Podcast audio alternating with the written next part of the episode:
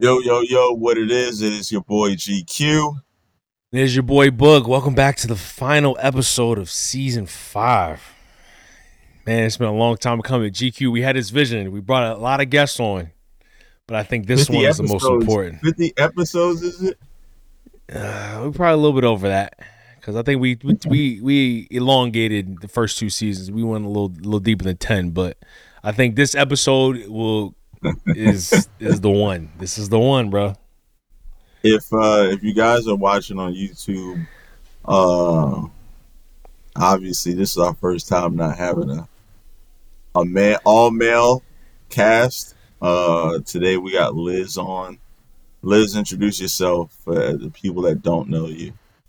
Hey, it's Liz, and I am a single mother, single parent of four beautiful daughters.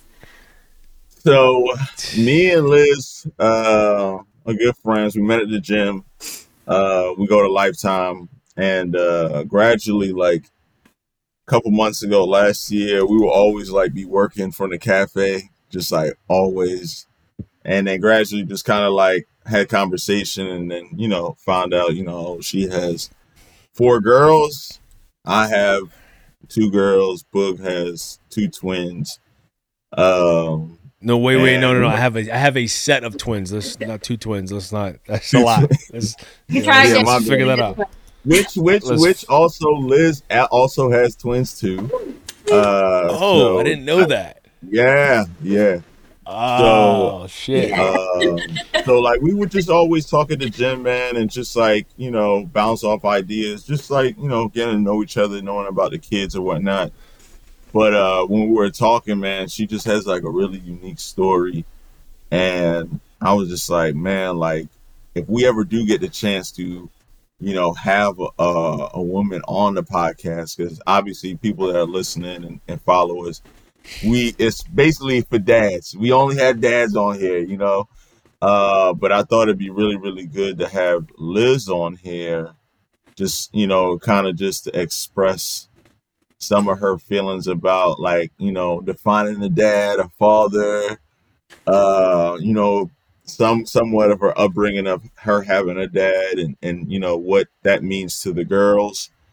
Um, but Bud, what you wanted to say before we, you know, we dive deep and basically give like Liz like an interview, in an interview, a deep dive one. Dog, Uh, I'm sure. excited. I'm excited for this one, bro, because this is like you said, bro. This is a real live interview, like because we don't really tap into the the the Female the, the the female psyche. You see what I'm saying? A lot of it is just you know we we've been priding ourselves on the we we need to speak up more and you know what I mean, voice our opinions and things of that nature. But it's like, how does it come? From, how does that? How does it look to the other side, and how does it portrayed on that end? So I'm definitely excited. Thank you, Liz, for coming on. Uh, we've been for having me. we've been I've been poking and prodding around. GQ sent me the Instagram. I was looking at Instagram. I was like, damn, she really doing the thing.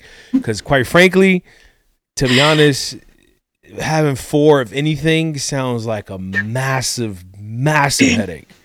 So how do you stay on cue with your day to day? Like I'm gonna tell you this: when my fiance leaves and it's Mina twins, I get a headache within the first 30 minutes because I'm picking up both ends. Right, I'm taking care of this, I, my normal duties, and then everything that I normally don't think about that I have to do. You know what I'm saying? So how do Right. you manage yourself? Okay, so right now I'm holding up the mom juice right here for if you're not on YouTube, the mom juice.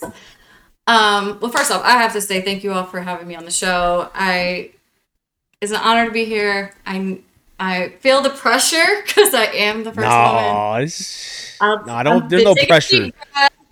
no, there's no pressure because you own your story. You know what I'm saying? Like Yeah. everything Exactly. that you're about to say is come from experiences. So no Yes. pressure added at all. I appreciate that. So I'm going to be 100% transparent, vulnerable in this episode. That way, everybody listening to it, all your fabulous viewers, will get the firsthand um, word from me. Um, okay, so how do I stay afloat is the question. Basically, how how do you stay the fuck afloat? Um, I guess for me, it's been that way since day one, unfortunately. Um, they did have their dad in their lives at first, but I didn't realize how absent he was. So even when I had my firstborn, and she's eight now, my twins are six, and my youngest is four. Um, even when he was around, he wasn't really around. No, wait, wait, So- wait. Excuse me. I'm sorry. I'm sorry not to cut you off, but you you just danced around that. You have an eight eight year old. You have a set of twins who are six. Yeah, Yo, she's And a a- champion. she just And a four year, old. and a four year old, right? four year old, and she is fierce. She's fierce. She's like, I thought I figured it out with kid one, two, and three, and then four came along, and I was like, oh, she's gonna be easy because I've done it three times. Yo, she's a whole different ball game. I was like, I'm not. Oh, So let me let me ask you this. So when you, because everyone has the whole like impression of like, yo, having twins is like, it's base, it's a blessing, hmm but sometimes it could be a curse. Absolutely. Uh, just have just of just having like even now when I have two kids, it's like, dang, I wanted twins, but I'm like, dang, I don't even know if my wife could handle having two kids, like breastfeeding and all of that. So break break it break it down. So you had your first kid, right? right. How what what what was the feeling about that? Having your first kid, how was like what was your reaction? Like, w- did you want a boy? Did you want a girl? What was like? What was go? Take us back eight years ago of how you felt when you just had your first kid. Okay. Um so for me, and let me just say this, your wife would be able to handle it. Like we don't see that when it's like not existent, but she she would be able to figure it out. From when I hear she's a rock star, so she would have gotten it down. hey, bro, Uh, listen, nah, nah, fuck no. that. You ain't got no choice but to handle it at that point. you don't have a choice. You figure it out. Um exactly. Okay, so for me, I was ecstatic when I got pregnant with my first because I wanted kids for eons. Like I thought I was going to be 21, 22 having kids because I just couldn't wait to have kids. Um, but we waited. Uh, I think I was like 29 when I got pregnant. So of course I was over the moon, and um, I wanted a boy at first. I think everybody just wants like not everybody, but maybe Boog is saying no. He's shaking his head no. I wanted a boy because you just feel like the boy is the protector. I had an older brother, so I was like, I wanted that for my kids too. But I'll be honest, I am so happy I had a girl. I'm so glad that I had her first because when twins followed, if I had a boy, he would have been like, "No, mom, I'm going to play with my trucks." She like stepped up to the fucking plate and was like, "Here's a bottle, here's a diaper." I don't think I would have got that from a little boy. No, you wouldn't So- have. Trust me. You won't. You won't. Yeah, you these know. little fuckers. These little boys are mis- they're miserable people at this age. They're like that. They're like that seventy five year old like angry man. Like they just are always mad about something, but they yet they cry all the time. Like I Oh thought my I was gonna have all girls. I was praying I was gonna have all girls. Oh my gosh. This little this little this little rubber rouser came out first, and he's Slip been, through. he's been just. But yeah, no, I'm sorry. So you're excited, you get the girl, and you know everything's going good, and then two years goes by, and you have you had so you're pregnant again, right? Right? Yeah. You're pregnant again, and uh, tell me how you're feeling about that, right? So you have your first. It's been two years. How how is because we also talk about co-parenting and how hard parenting is just in general. Right. How how was the first two years of like having a first child been for you? How was that? Um, to be honest, my first was really easy. Like I didn't have yeah, she was a lot of work. Any baby is a lot of work. But I was just so excited to be a mother that it just didn't matter how much work I had to put in. Um, and then I just felt Like blessed. that's every, I feel like that's every woman, man. To be honest, Yeah. yeah, and that's that's a crazy uh feeling to have to just like yo, no matter what, like I'm just gonna put the work in. Like that's that's wild. Yeah. you know, and to be honest, like I looking back, I didn't realize I was like doing everything for the most part. Um so when I was planning the next, or we were planning, the, like all of our kids were planned, um, but I didn't think twins was coming along. Like I joked about it for like 12 years because it runs in my family. And I was like, yeah, we're going to be the one with twins. So I had convinced myself that we're not going to have twins because I said it so much in like a jokingly way. Like I nearly fainted when the when the doctor told us we were going to have twins. I don't know how that day was for you, Bug, but No, I that, was just that day was that no finish your day because your day seems a little bit. It's Oh, different no. from a woman's perspective because from a woman's perspective, like at least me thinking, talking out loud, it's like, oh, cool. Like this is a very very special moment for. You know what I'm saying? Like for me, for the two that are coming, for the one that I already have, like there's a lot of emotions going on. With me, it was like, man, what is going on? Like I couldn't plan this out. Like I, this is a story that like if I told somebody, they wouldn't believe. You know what I'm Right. saying? I moved to mm-hmm. San Diego, got somebody pregnant a month later to have two kids and to have twins and here I am today. Like it's like I couldn't script this out any better. You know what I'm saying? So I can't Right. imagine what it's like for you. Exactly. Well, yours, un- yeah, unexpectedly, I couldn't even fathom. Like, I at least had a practice round, so I don't know how you jumped into it with. Yeah. Nah, I had, but you have no choice, right? Like it's just like one of those things. Well, I already knew moving into it that I was going to be the best dad I could be. I was the best father I could be. Rather, I was going to be mm-hmm. try hand be hands on as much as I could and do all that. I knew that was going to happen, but it was like two. It's like, all right, well, I guess I just got lucky and I'm going to figure it out. You know what I'm saying? I'm very Right. a figure it out type person. So Yeah. Yeah, I guess for So- me that day, um, I just wanted to confirm I was pregnant. You walk in. Um, we actually had Kirsten, my oldest, with us. Um, so we all three went back in the room together. Their dad. Um, Kirsten was 18 months at, no. Uh, So the twins were born two months prior. So 22, Kirsten was 22 months old when the twins were born. Um, so when I was confirming I was pregnant, I was like, just tell me I'm pregnant because they want like a actual legit test. And I was like, okay, then I'll just move on with the pregnancy. But then Kirsten was acting up. She was like wailing. And so um, her dad took her to the waiting room. And it's just so ironic that the nurse was like, hey, the doctor's actually here to do the scan to confirm she's pregnant. I want you to come back into the room. So it was just so odd to me, like who asked the dad to come back to the room when the toddler is like having a meltdown. Um, and then just as soon as she closed the door, like she gelled me up and put the ultrasound thing on me. And she was like, Yeah, I see two sacks. And I'm like, Yo, bitch, don't just hit me with the first line. Yo, I hear two sacks. Like, I'm going back to science class in like the seventh grade. And I'm like, I know what that fucking means, but I don't know what that. No, you know what it means. You just don't want to believe it at that moment, at that current time. It's like, oh shit! Like there's two sacks, there's two kids. There's no way they're Yeah. fucking feeding off But one also, feeding like- off two. Who doesn't butter you up and be like, okay, yes, you're pregnant? Like, that's all I wanted to hear first. Oh, so it was a lot. I think also, like I was saying, it's like having twins. It's like it's a gift, man. It it's is. really a gift to carry more more than.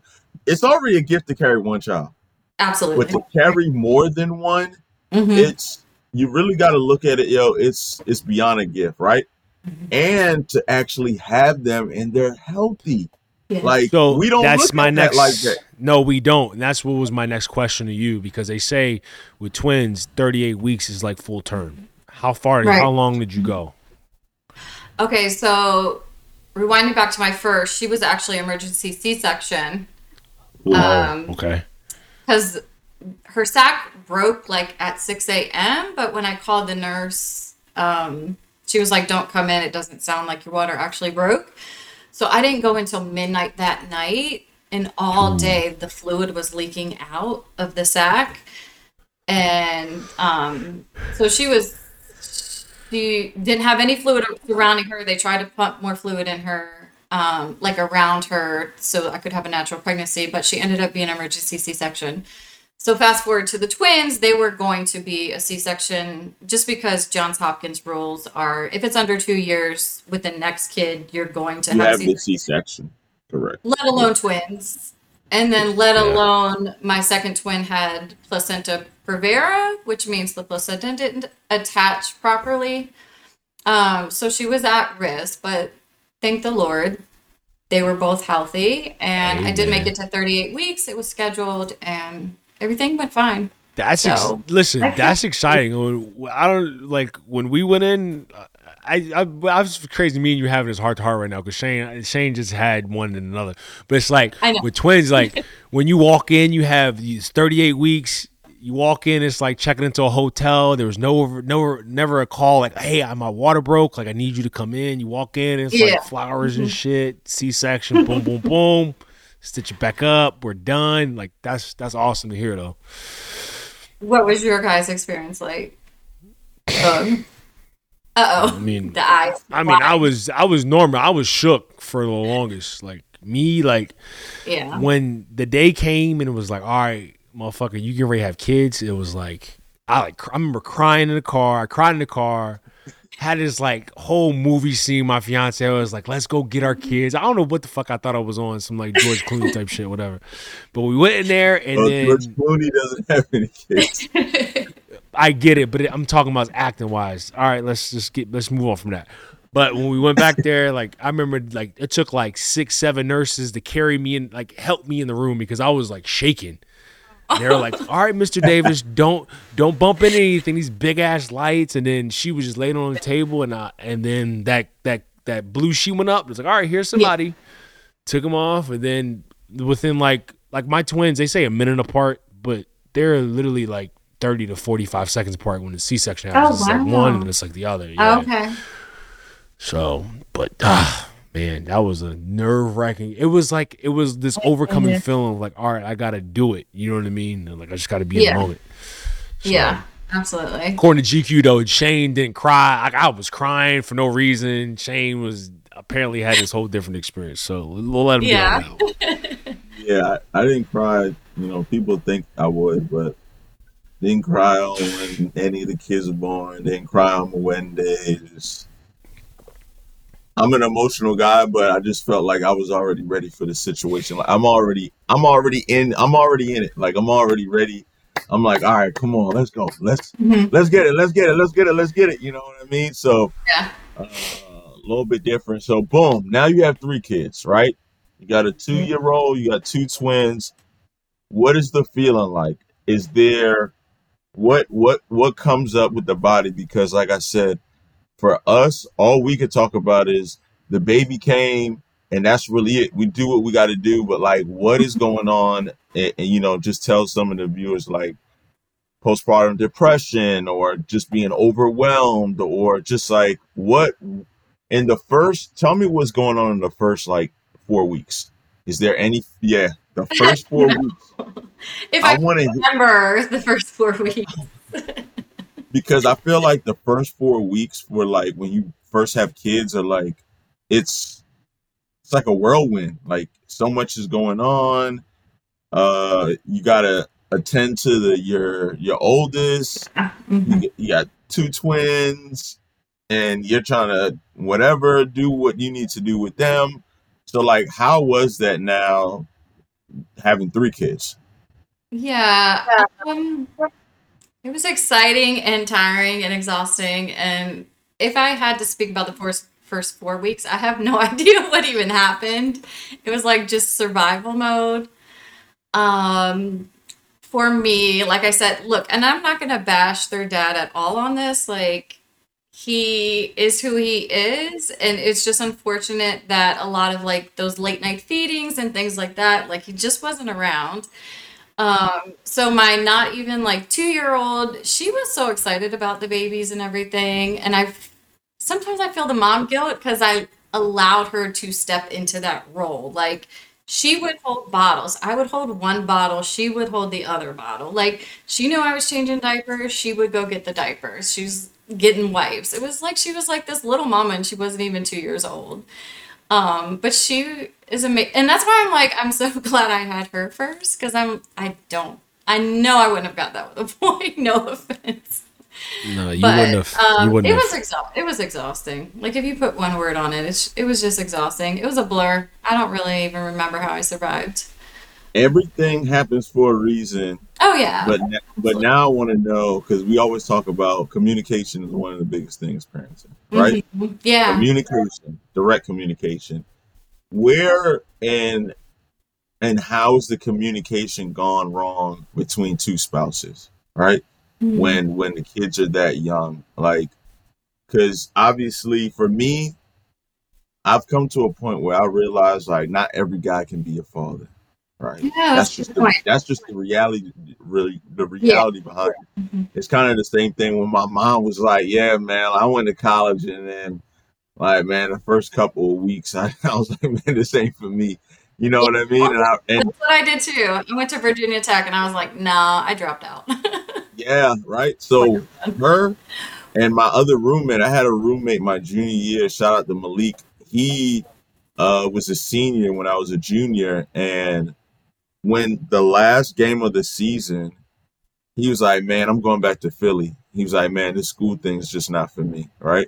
And from then and there, I realized that like certain things are not for everyone, and you can't really like judge them, right? Yeah. And I kind of feel like the same thing with fatherhood. Like we kind of talked about this too. Like we don't know what men go through before they had kids or certain traumas, you know, because as men, like we kind of hold a lot of things in. Right. Um, but I just want to know, like, where has the communication gone wrong? Because there's three kids in the house. Lord knows you're tired as hell, but like, like you just said, like he's not really stepping up to like feed or you know do whatever you're saying. Like, what do you think? Like, communication went wrong. Okay, so if I rewind back and if I would have examined like would he been a good father, I would have never had children with him. Um and I How do you know that? I guess That's the thing, though, is that like how like do do th- just asking from a male male perspective, do women Yeah. think like is that like a question that pops like, hey, I could have kids? Like it's like, all right, he's good looking, whatever, but it's like, right. can I have kids with him? Is that the first thing that pops up to someone's mind? For me, no. It wasn't. Okay. And like I feel like we were together for so long and women are we're always saying, "Oh gosh, we invested so much time." And I got hooked on that. I was like, "We've invested so much time, so I might as well stay with this person." But after like so we've been divorced separated for two and a half years and when i look back and not to bash on my parents or father in any way um, we're all doing the best that we can but my father wasn't in the household even though i was raised by both my mother and father my father worked an hour out of town so he had a commute and then he'd work his eight hours and then he'd have a commute back but then he worked a part-time job in the evenings so i was raised by my mother and So I love this. I love this. I love this. I love this. Because me and Bug, like we talk about this, and like I said, we are always getting one point of view, right? We're not we're not the best dads in the world. You know what I mean? We're not the perfect dads in the world. We don't have the best viewpoints, but we do have reality to being a father from different aspects. Mhm. And you know, one of the reasons I brought you on here is because I love your story. You're a great person, kind of funny a little bit, thank you oh please but but you you you you uh, I feel like you can kind of give you know listeners just kind of the viewpoint of like some of the things that we don't talk about because we you know earlier in episode I mean season 4 we talked about being present but not necessarily being present right? Mhm. and this is goes for everyone. There's not not only your situation but there's millions of kids out there that was brought up with two parents in a household but one parent is like not present. Like they're probably an alcoholic. They sit on the couch. They're depressed they work hard um they're just not there mentally it's Yeah. so much that goes on like i said but we don't know that when we're young just because it's like oh like you know they're there but they're when we start to grow up in certain things you know we act a certain way or we realize how we are it's because of that. But I guess now looking at looking back on it, like how much has that impacted you, and do you think it'll impact your kids of having a parent or having like a father, not only just a father but a mother, being there but not necessarily being there emotionally? Um, I mean, it after like I went to counseling, I did therapy, like I did a lot of healing after the divorce and just really trying to find myself. Um, I was with her dad since I was like 18, 19. So I didn't really have any adulthood where it was just me learning myself and who I was with. But um I don't know. I guess for me, I look at things a lot differently than I did back then. Um, so what I was necessarily looking for a partner back then, I'm not looking for now. And it took a lot of like healing and self development and reflecting on my childhood.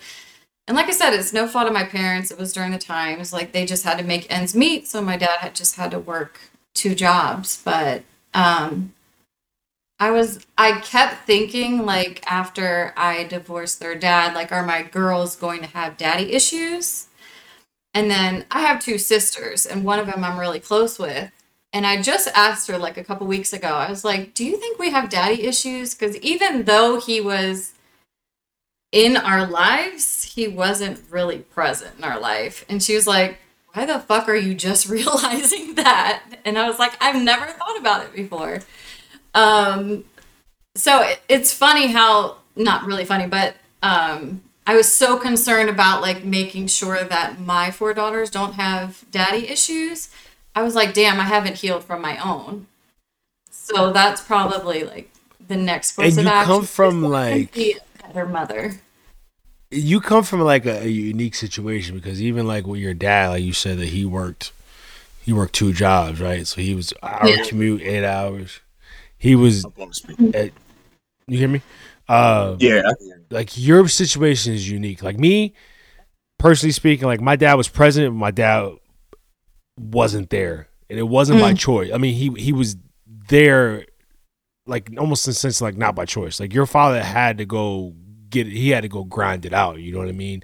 And it's yeah. it's, it's interesting perspective because your dad was doing everything he could to provide for his family, but even though mm-hmm. it's like you can't make up for time that's not spent with your kids.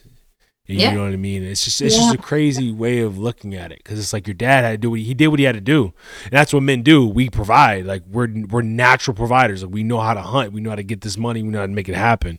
You know what I mean? It's still even though his ins his his his means were they were the he had the right intentions. It's just like how the effects could happen on the back end. Yeah, I totally get that. And I, I can see how like your story bug relates to like what I'm dealing with with the girl's father because he was absolutely there. But um he would be there like I don't know, 3 in the morning until 3 in the afternoon, but he was also coming off a high of alcohol or whatever else he was on. Um so he wasn't there to do anything for the kids. He was just there to sleep it off and then party again the next day. It was like nonstop every day. So did they see them? Did they see him? Yes, they saw him every day in the household. But was he involved? Was he going like to these little Easter egg hunts and different Christmas activities or birthday parties? Like he wouldn't attend any of that kind of stuff.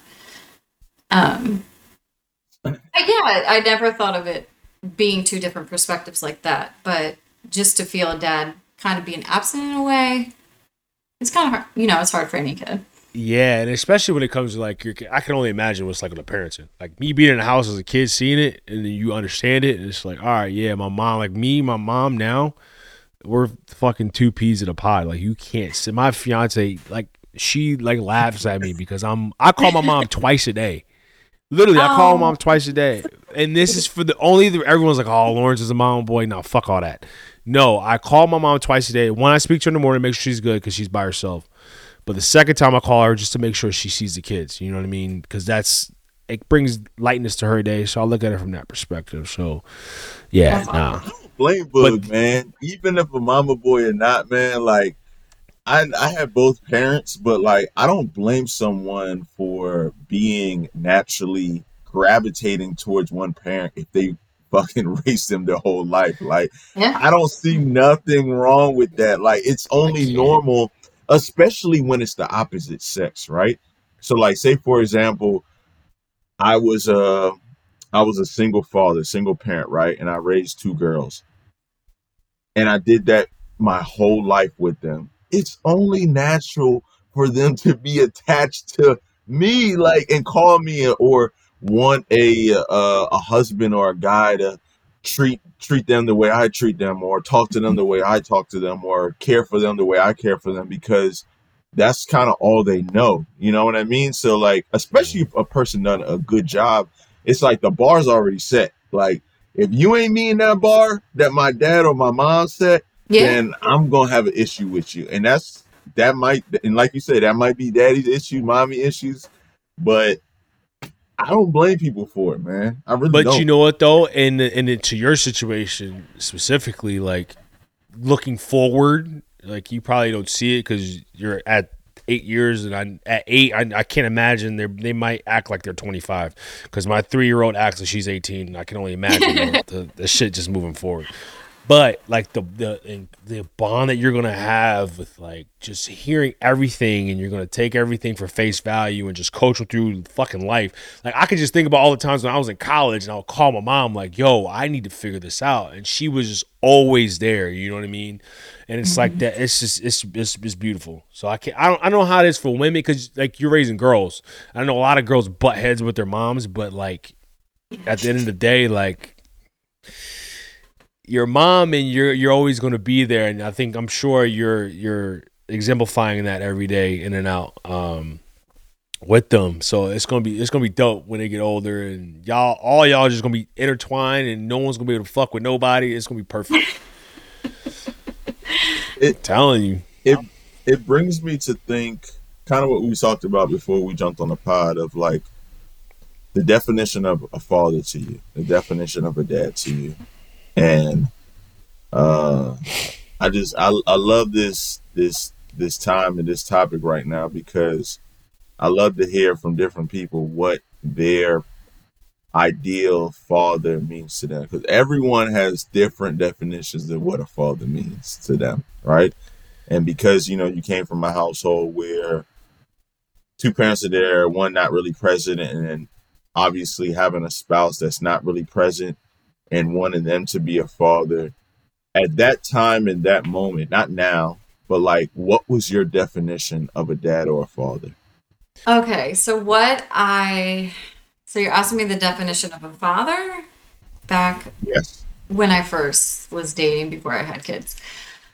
Oh man, for me, because of my situation where my father really wasn't in the household, I saw my mother raise us pretty much solely on her own. So I felt like for me, that was my job to raise the children on my own. I never even thought about like a man should split 50 50. We should do like, your eyes are like getting all big. Now they are. Who, man. me? Because nah they No, are I they would- definitely are I, and I'll I'll be honest, like after listening to your guys' podcast, I was like, yo, I didn't even think there were men out there that existed that would even think like 50-50 was just normal. And it's it's I don't know. It's just the way I was brought up. That was just my life experience. That was my journey. Um, I just didn't see it. I didn't experience it. So, um, yeah, to have a dad who was working two jobs to financially provide, and then for me to have children, um, I don't know. He was there to financially provide, but then at the same time, I was there to financially provide. Yeah. Um, and not to fast forward too quickly, but that was like my reason to be like, well, shit, I'm doing both sides. That's the end of that. Like, why continue with you if you're just not doing anything? Um, so my definition of a dad, I don't even honestly, I've never really thought it through. As naive as I was, like I was a really good person. I was raised around really good people. and I was so naive to just think everybody in the world is just a good person. Like, why wouldn't you step up to the plate when you have a child? So when it didn't happen, I was just mind blown. I was just like, how could you not be present when you have a child? Cuz I like you like you guys said, like yeah, if you were out working, it makes perfectly sense. But if you're out partying and getting fucked up every night, like that's more important to you than your child. It- so let me it ask you this real question. I'm sorry. I'm sorry because I, uh. I just wanted to. I just wanted to hear this. So what is your? So what is your number? So your what is your number one expectation of when it for for what it would look like for a man to be a father? Like if say you're you're meeting a man, he's your number one expectation. You're getting ready to have a kid. Where's your number one expectation of him? Like where are you setting the bar for him? If that makes sense. Um, I mean, honestly, now it would be a conversation about actually having kids and how they would be involved with the child. Okay. Back then, it was like, Okay. can you provide your for your family and protect your family? So was there ever like any like cuz we I mean even like I, I mean I would suspect like women to like look at us the same way we would look at them as far as like was like little hints of like oh like this is the one you know what I mean he's showing a little bit of a little bit caring, a little bit of writing, you know what I mean? Like going a long way. I know you mentioned time was like you said time was because you guys put in so much time together that it would automatically translate. Like what was there like little behaviors here and there that you saw that was like, all right, maybe we could do this? Oh, this is about to get deep. I, I, is. we, not, we don't have to get too deep, but I'm just saying, like, it's just it's a normal it's a normal thing to do. Like some men look at women like, oh man, maybe she could have my kids one day, and some women look at men like, oh, he's the one. You know what I mean? Like, Right. there's certain like behaviors or anything like that. Like, what does it look like to you? Okay, so for me, I was in a very toxic relationship. So we would have those really high highs and those really low lows. And as much as people don't want to talk about it, I talk about it because there are women out there that if they hear my story, they'll be like, shit, she's dealing with that too. I'm dealing with that. I'm not alone. And then they find power in themselves to get out of it. Um, but for me, once I was caught in that cycle, it's so hard to get out. And even me as like an educated woman that has a great job, who has her own place, who has her own car, makes her own money, it is still so hard to get out of. Um so yeah, you, and I'll be honest, every time I had a child with him, I left, I moved out, I was like, I'm doing this on my own, and then he convinced me to move right back in. So it was tough. It was hard. I never gave my children stability. Like they had a really trashy childhood that I'm making up for now. Um So like, when was it like? When was it like? I I, I feel like I'm, I'm not going down a rabbit hole, but it was like because you just brought up the cycle, but like Uh-huh. what? Like when was it like? All right, it's either him or my kids. You know what I mean? To get a bit that better childhood or whatever it was. When was it Yeah. like it clicked? Because like we see it all the time. There's a lot of women out there who are in toxic relationships who are like stuck in that Yeah. cycle and they just Mhm. will never leave. You know what I mean? When was it that moment where it's like, all right, this is it? Yeah, honestly, um, everyone's like, leave for yourself, leave for yourself. But for me, I left for the children. I saw how they were being affected by it. My children would not sleep through the night. They would have nightmares. They would come running to my room in the middle of the night. Um, the night that I decided to leave, it was really spontaneous impulse. I went to my mother's house, my parents' house. We slept in their like one spare bedroom, and my children slept through the night for the first time, like in their lives. They slept through the night, no problems. My one of my twins was like potty training, regressing. Like I could not get her to be oh. potty trained, and I was like, "What is going on? You've been potty trained, and then two months later you're, you're regressing." And I'm like, "What?" I'm thinking, "What is her problem?" But honestly, once I moved back into my like into my parents' house, and I will admit this at like 34 years old, I did move into my parents' house. Even though I was stable, I could do things on my own. I'm so glad I did that because it it like woke me up. I was like, oh my god, my children slept through the night for the very first time. Like they are at peace, they feel stable, they feel safe in my parents' household. And I was like, I ha- as a mother, I wasn't providing that for them for the entire part of their lives. Damn, that's a blessing. That is a true Yeah. blessing. You know what I mean? that make you feel, man? Because uh, one thing I was thinking about is like we only know what we know, right? And the reason I say that is because it goes back to just picking a spouse um, that we believe can be the right spouse for us and our kids, right? Right. But when you uh when you grow up in a certain environment and you only know what you know, Mm-hmm. that sometimes just that viewpoint kind of sets you up for what's going to be next to come right? And this happens for all of us you know what i mean? For jobs relationships parenting. That that viewpoint that we know growing up when we're locked into that that's usually what's going to happen when we get to adulthood you know what i mean? Unless you know something drastic happens or someone comes in your life that can actually change you. Yeah. but just knowing that you know seeing you know seeing your your father do what he does just grinding it out and then kind of just having that same mindset of like you know what? I think a woman can do this shit man. I, I don't I as long as i got someone just here in the house you know what i mean financially like i can actually do this shit. And then kind of realizing like yo you know what? This shit takes two to tangle you Yeah. know? Mm-hmm. and then how it's kind of affecting the kids and you actually seeing that with your own eyes like how does how does that make you feel you know at that time like you know damn man i fucking invested in this shit man and the kids could could they could have done better Yeah. Yeah. I mean, honestly, even looking back now today, I regret absolutely nothing because I have my four beautiful daughters. So Good. I always see something in life like a blessing from God. And I know every time, like, I heard from the doctor, like, you're having a girl, you're having a girl, you're having a girl. I was like, God, I'm like, God has been like knocking at my door for so long to be like, yo, if you don't le- leave someone who is toxic to women, you are not doing right by God's children.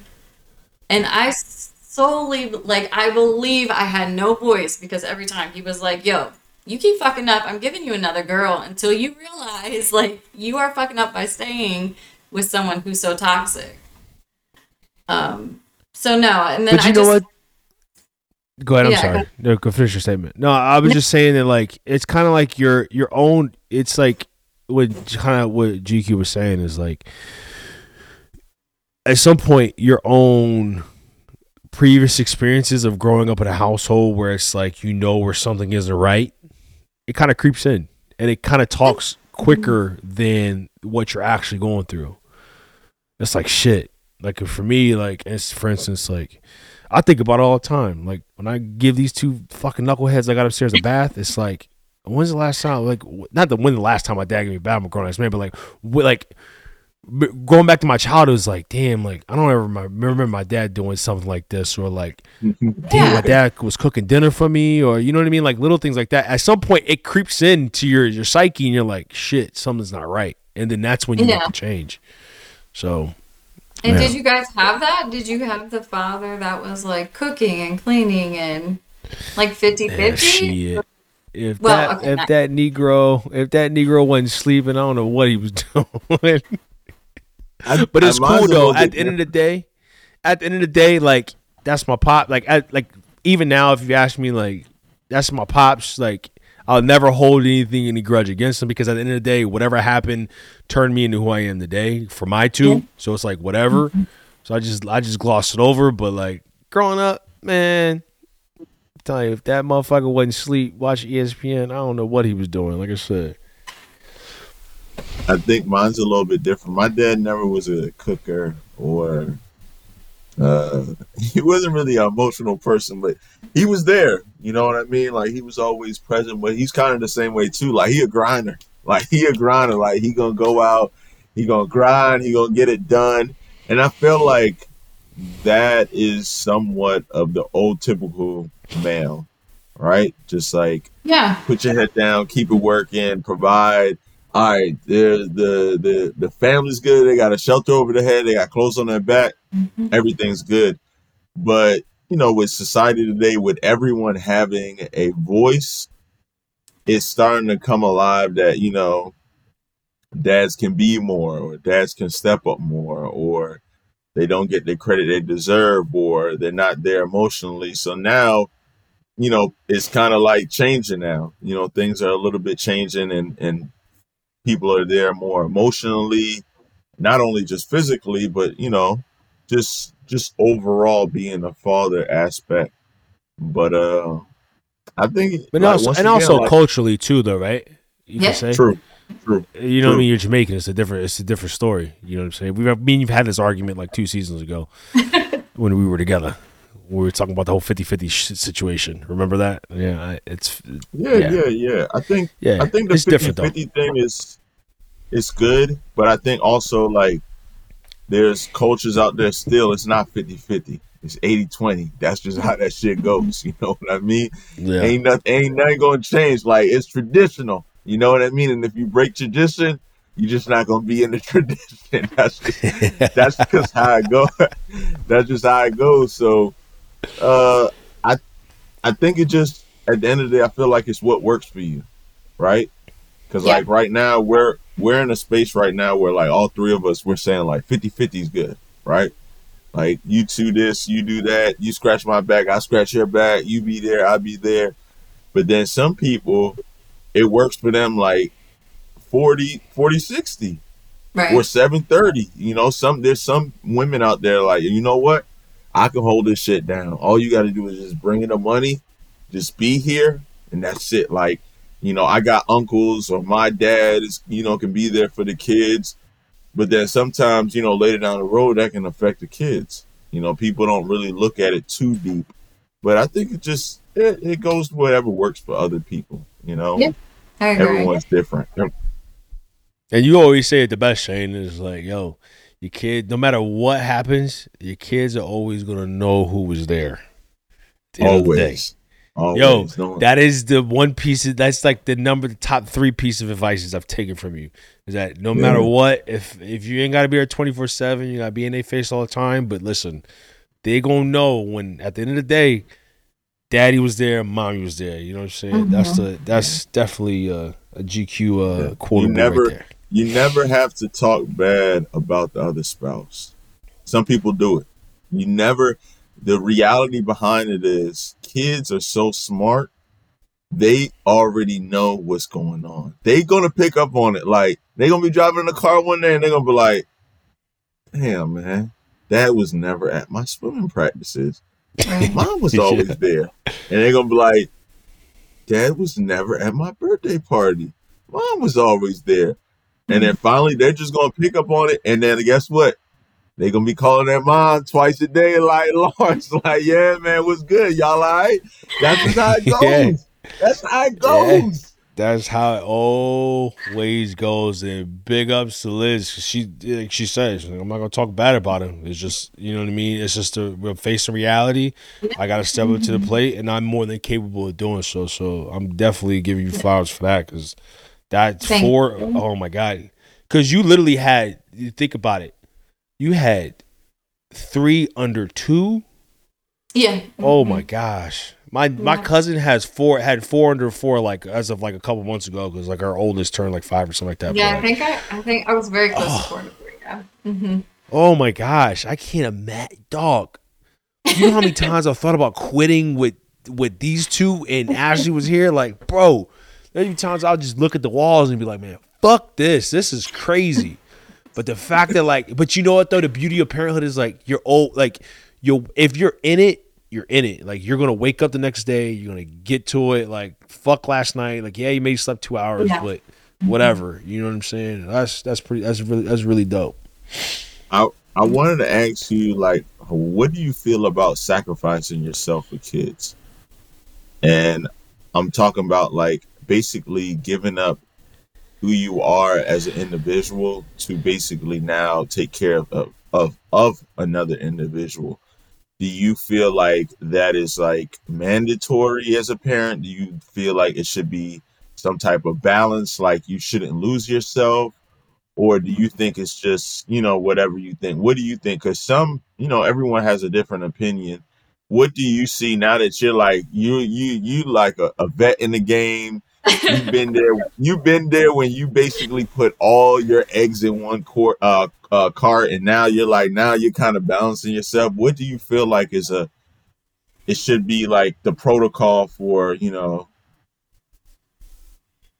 taking care of you know Yeah. parenting. Um, yeah, definitely for me at first, I was like, this is my job, this is my responsibility. If he's tapping out, then I have no choice. It has to be me, 100% me.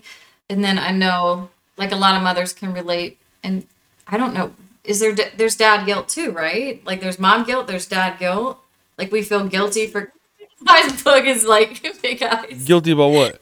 I don't want to say there's just mom guilt. Like, is there dad guilt too? Like, you're giving I up mean, a part I- of you to sacrifice for your children, right? Like, do you feel guilty Yeah. going to yeah. play ball Yeah. or going to something because you're like, oh, I should be there. Yes, no, there is. Yes, that there there is, but it's not as heavy as it is mom guilt. Yeah. And the only reason why I say that is because like me firsthand living this shit out is like my fiance wants to be around the kids. Like she just like her mind is like kids like I, that's my life. You know what I mean? I get it. And no knock to her. She's a completely Yeah. she's more Mhm. than welcome to feel that way. But me, like I just came home today. I went to Boston for the weekend because I was like losing my mind. I'm so, I pride myself so much on this, and Shane knows what I'm talking about because Shane always says is that like I got to take care of me first. That like I used to be like, nah, he's probably not right, but after a while I start feeling crazy. And I'm like, I got to step away and not feel guilty about it and come back refreshed versus me like living through it and making mm-hmm. everybody upset. Yeah. So Yeah, I get that. I mean, it took me a while to like find a good balance between everything. I will admit, like the first two and a half, three years, I was like, no, I got this. Like, this is easy. I this is what I'm here on earth to do. Um, and then I don't know, through my like healing process and self development, I was like, no, I need to get these kids like ready for the universe, like for the world, not just my opinions, not my perspectives. And I started to feel like, yo, I'm failing them. Like, if they don't hear from another grown up on how life is supposed to be, or just to get something to kind of pull at what I'm giving them versus, well, grandma and grandpa said this, or my uncle said this, or my godfather said this. Like, I'm, I, I just felt like, yo, I'm really failing them if I don't get them out there. Whether it's like my girlfriend watches them and they sleep over there, and now I make it like I know for sure every month, like the first weekend of the month or one weekend of the month, they are going to their grandparents. And that's not just for me to have my free time, but for them to just like get a different perspective on life. And I don't agree with all of the like rules and everything that my parents have, but I feel like I turned out okay. Like they're not trying to fail me. And if my kids can even just even if someone's going to teach your kids something negative, you can at least come back and say, have like a conversation about it with your kids. Like, yeah, I realize they said that, but, and I just feel like there's so much growth in that than just being the sole person or the sole two people raising the kids all alone. I think you should involve a lot of people. But that was really, really. AGQ. This is the this is the second time we've heard that word on this podcast, and you know what I'm talking about because Banye said it when he when we were talking on episode, I believe it was three. The word fail. You're um, never failing if you're trying to be there. All right, I'm saying that. I gotta say it again. You're never failing them Failing. because you're you're there. You're putting your best foot forward. Yeah, you may mess up here or there, whatever. They're not gonna die. They're just gonna cry about it, and you just know not to do it again. All right, so you're never failing. But no, Yeah. you got the perspective. Yo, her perspective is so intricate because she has the perspective of like a male and a female. Like some females, it's like no, it's me. Like da, like me yeah, yeah, thinking, I'm so like Ashley. They need to be under someone else's direction at some point and understand not everything, like you said, that that person's teaching them is correct, and we can correct them on the back end. You know what I mean? But at least they're getting that developmental skills of like listening to other people and being under different instructions, and that's why like I tell Ashley like go away so I can have two in one time because I'm a different parent than she is. Like some things It's that work for me don't work for her. And they But like act you know what I'm saying? Correct. Oh, yeah, act active. differently Um, that's a- That's another story and a half. But no, it's it's dope that you get you Yeah, no, but it's dope that you get your girls out and they get under different adults that you trust. You know what I mean? They can gain trust with those adults. Yeah. One last um, topic, you know, before we we close out, um, which I've been holding on to. We kind of talked about this, you know, one on one, Liz. What what have you been doing to kind of like put that that that male figure in the the girl's life, right? Because you know they gonna need it. You know what I mean? Like you know, no matter how much you're Superwoman, how much you're a gladiator, how much you're, you know, the best person in the world to them. I truly believe that when it comes to girls, they Yeah. need a male figure. You know what I mean? Because Yeah. they got they need some type of criteria to look at. You know what I mean? Like, you know, to to pick a father or to, to Yeah. pick a husband or a friend or, you know, just in general, like what a man actually is, you know, looks like, you know? Yeah, there's that's a really good question. And there's even like different, you know, femininity and masculinity. Like just to have that around is a different sense of feeling for your children. Even if it's not purposely placed there, like they feel that. They know if it's a man present, they know if it's a female present. Um, but for me, honestly, that was one of the hardest things that I dealt with leaving. I was like, yo, they're not going to have a father figure. I really knew deep down that he was going to be an absent parent, sadly. Um, he does have two older children, which mind blown. Like, I should have seen that. I should have seen that coming. Um, but yeah, I just came to terms with it when I left. Um, I was like, I'm going to try. I'll try to have him present. But if he's not, um, each of them have god godparents. So they have a godmother, godfather. So I try my best to keep the godfather in the picture. Um, and then I have my father and two brothers. So I always make sure like they're around them in some sense. Um, unfortunately, their grandfather and any male figure on that side has passed away. Um, their dad only had like four sisters. So there's no male figure there. Otherwise, I would have kept that connection. Um, I got Yeah. I gotta tap in I gotta tap in a little bit deeper. I got I even though that was just my last, I gotta Oh. tap in a little bit deeper. yeah. No, because I got a follow up question to all this. Because yeah, Because we this got to is- figure this out. because this this is big. This is to me, you know, this is big. You know, these for some people that don't know, you know, I know Liz, yeah. For some people that don't know, Liz kids are, are biracial, right? Beautiful, beautiful girls, and uh, you know, one thing that we talked about is them having you know curly hair. You know what I mean? So they do Oh, have like yeah. that complexion, and they have that heritage of having black in them.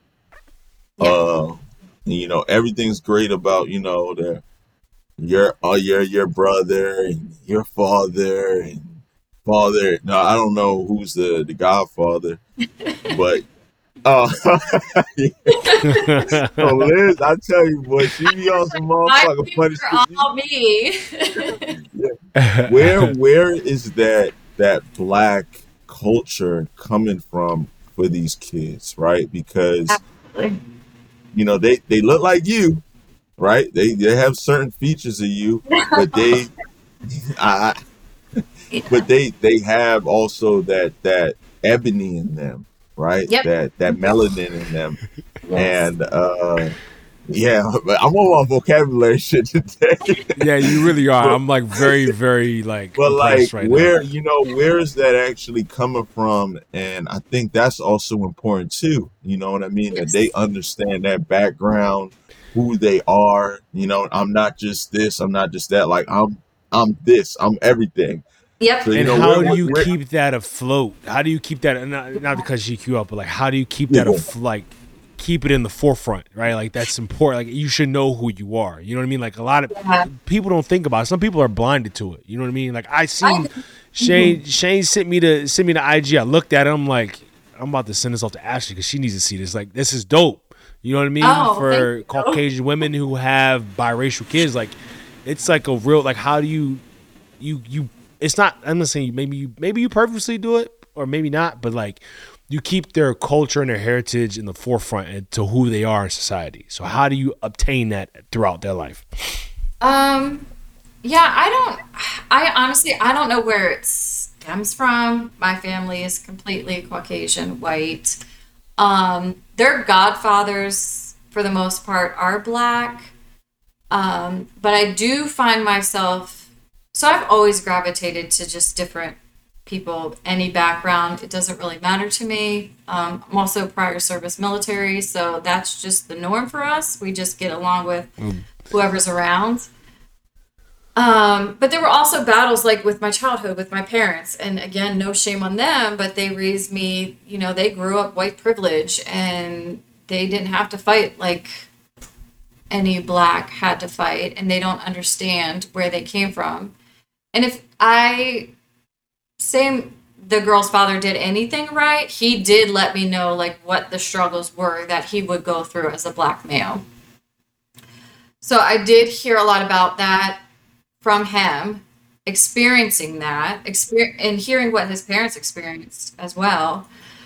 Um, and I just knew it was so important important when I had mixed race kids, black and white, that they had to know that growing up and know their identity.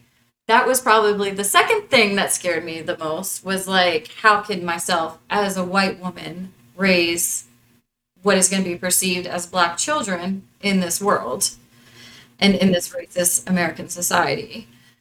Um, so for a long time, that's why I did stay. I was like, I can't do this by myself. There's no way. I don't have the experience. I don't have the knowledge to be able to raise them in what they deserve to to be raised in.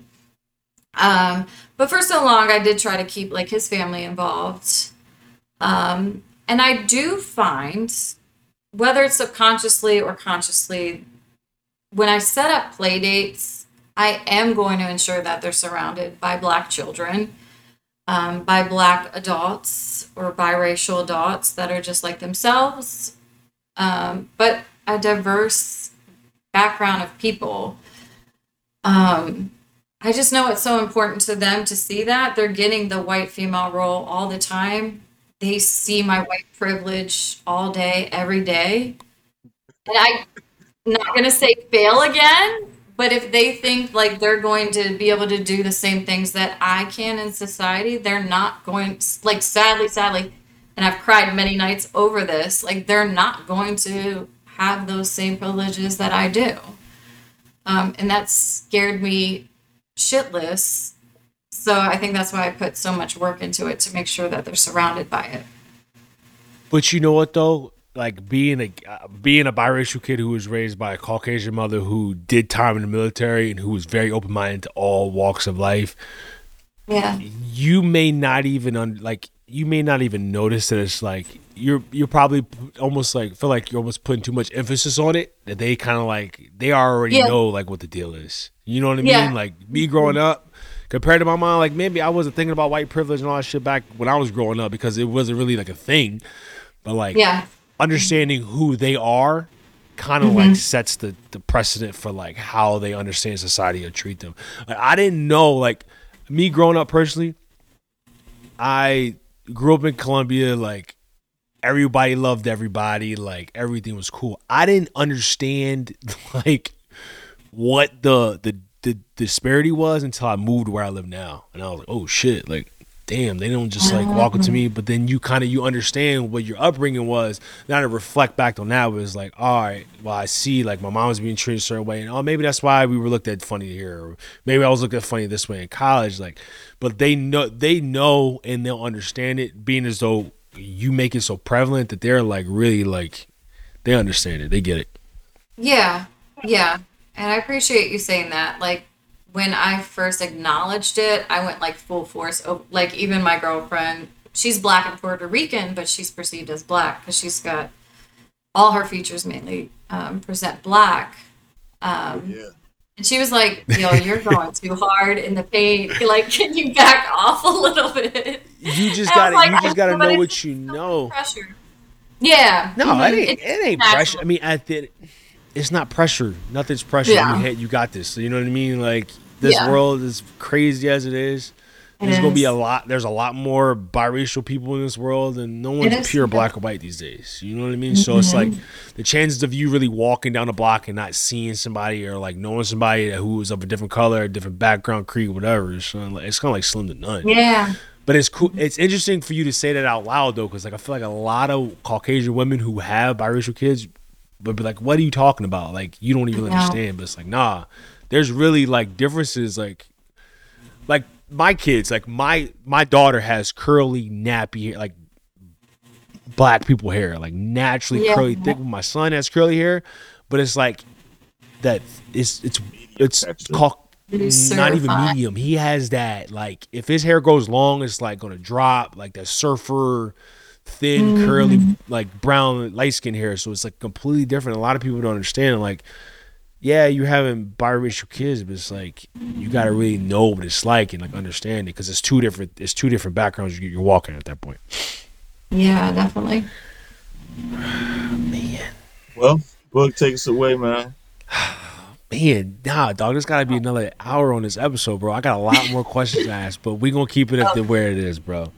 Listen, Liz, thank you for for hopping on here with us. We are tremendously appreciative of your blessing to this podcast and giving us your perspective.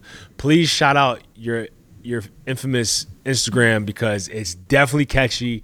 For those who Yeah. have biracial kids or any other walk of life, please follow that joint. What is your handle? All right. Well, thank you so much. You guys are amazing. You're killing it out here. I'm so thankful for you host you having me on the podcast. Um, so I'm at Instagram, girls with da curls, which is girls at not the but duh D A curls. And I'll tell you like a little story. My my eight year old who was four at the time, she was like, Mom, the is not spelled D A. Like it's spelled T H E. Will you correct that? and I was like, it's a little bit too late. So I'm Girls at the Curls, Instagram, Facebook, um, YouTube channel where we give curly hair tutorials. And um, I'm also writing a book, which is going to be called Curls Untangled by Girls with the Curls. So we'll see how it goes. Yo, we gotta go another hour, bro. We we didn't even tap into the book, and yo, there was so much unsaid on this episode. We might have need a part two. I'm just saying, we might need to. We need might need to invite. definitely doing a part. We're definitely doing a part two for sure. Okay. Uh, appreciate Liz coming on. Like I said, man, these are relationships that I build at the gym. You know, and I've told people this multiple times. I, I spend a lot of time at the gym, but Liz is an advocate. It's sometimes it's a relationship building place, and it's a place for us to kind of just like relieve ourselves from like having kids or what's going on in the world. It's like a lot of the times we just be laughing and geeking and acting like we doing work or we not doing work on the laptop, and then eventually we get to work out. But you know, uh, just here to tell people, man, just find find an outlet that gives you peace Yeah. uh, because that that's that's needed. Like you know, I've had multiple people on here that I've met at the gym, and for me, the gym is like it's really a sacred place just because it's so many connection and there's a lot of people that have kids, but you know, find that sacred place, place, guys. You know, it might be a gym, it might be a I don't know, a bar or whatever, whatever it might be to just give you that peace. Just just do it. Do it, man. Uh, but Appreciate you, Liz. It's been a it's been a pleasure. Thank you, Bo. And uh, Appreciate you as well. Yeah, keep doing your thing. You're You you're too. amazing. You You're, guys, you're making that I, happen. like, I have learned so much. I didn't think as a female, like, what are these two guys gonna teach me? But I have had so much growth just listening to you guys and like what I'm gonna find in a future or look for in a future partner. I'm like, okay, mind blown. I didn't even know this was out there. So, thank you. Well, listen, y'all, you heard it there. That means your boy Bug and GQ, we might know a little bit, all right? We don't know everything. we might know a little bit, all right? But listen, thank you guys for a tremendous season. Season five, we're wrapping this thing up. Season six is on the way. We got a lot of shit going on. Can't wait to share with you guys. Please, by all means, subscribe to us, Diaper Dads Podcast on YouTube. We're on Apple Podcasts, Spotify, Anchor for those people who are weird. Get us on there as well. Follow us on Instagram, diaper.dads, D I A P E R D A D S. And we love you. We'll see you guys next season. That was the most perfect ending I've ever had in my life. So we're just going to roll with that, all right? We love y'all. Peace. hi guys. Peace out.